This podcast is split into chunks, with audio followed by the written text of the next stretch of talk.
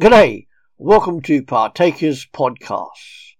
Over the next few days, as we conclude our Christmas series, we will look at some of the words spoken as prophecy in what we call the Old Testament concerning the birth of Jesus Christ and how they were fulfilled in the New Testament.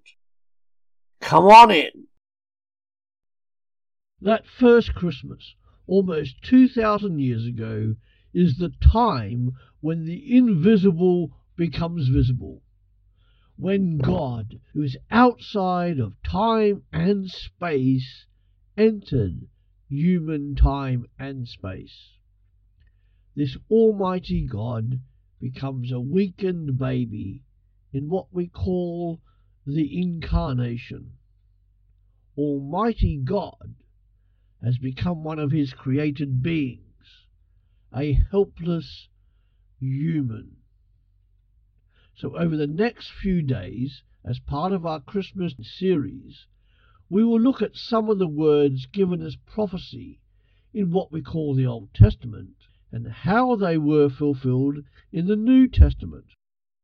Some of those things could have been fulfilled by deliberate human intervention, or even by Jesus himself, but not all of them we will look at how the birth, life, death, resurrection, and ascension of Jesus Christ was fulfillment of words and promises spoken about down through the ages, through countless years, as people looked to God to rescue them. John 3:16 sums this up well. For this is how God loved the world he sent his one and only Son, so that everyone who believes in him will not perish, but have eternal life. God sent his Son into the world, not to judge the world, but to save the world through him. Paul, one of God's servants, one of Jesus' followers, said something similar in Romans chapter 8, verse 3. So God did what the law could not do. He sent his own Son in a body like the bodies we sinners have. And in that body, God declared an end to sin's control over us by giving his Son as a sacrifice for our sins. We start by looking at Jesus' parents.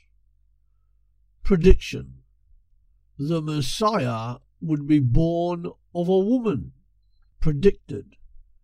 Genesis chapter 3, verse 15.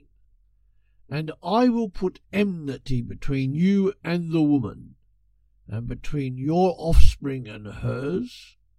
He will crush your head, and you will strike his heel. Fulfilled in Matthew chapter 1, verses 20 to 21. But after he had considered this, an angel of the Lord appeared to Joseph in a dream and said, Joseph, son of David, do not be afraid to take Mary home as your wife, because what is conceived in her is from the Holy Spirit. She will give birth to a son, and you are to give him the name Jesus because he will save his people from their sin. Fulfill Paul in Galatians chapter 4, verse 4 to 5.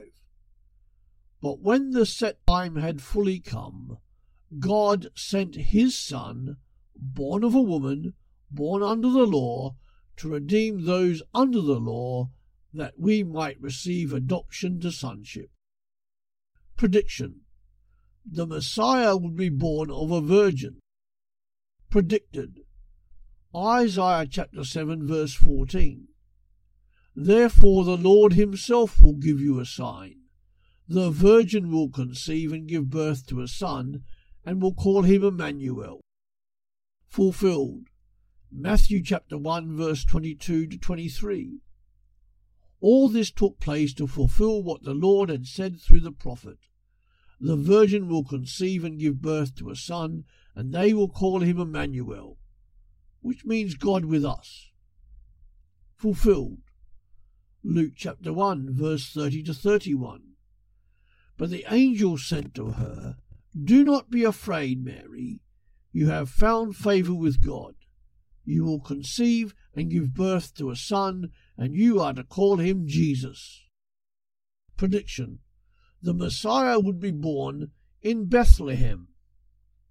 Predicted Micah chapter 5, verse 2. But you, Bethlehem Ephrathah, though you are small among the clans of Judah, out of you will come for me one who will be ruler over Israel, whose origins are from of old, from ancient times. Fulfilled. Matthew chapter 2, verse 1 to 2. After Jesus was born in Bethlehem in Judea, during the time of King Herod, Magi from the east came to Jerusalem and asked, Where is the one who has been born King of the Jews? We saw his star when it rose and have come to worship him. Fulfilled. Luke chapter 2, verse 4 to 7. So Joseph also went up from the town of Nazareth in Galilee to Judea, to Bethlehem, the town of David, because he belonged to the house and line of David. He went there to register with Mary, who was pledged to be married to him and was expecting a child. While they were there, the time came for the baby to be born, and she gave birth to her firstborn, a son. She wrapped him in cloths and placed him in a manger because there was no guest room available for them. Thanks for joining us at Partakers Podcasts. Come back every day to www.partakers.co.uk where there is something uploaded to help you as a Christian disciple wherever you are in this world. Have a look at our archives where there are over 3,000 podcasts available for you to freely download. Our books are also available on Amazon and www.pulptheology.com. See you later.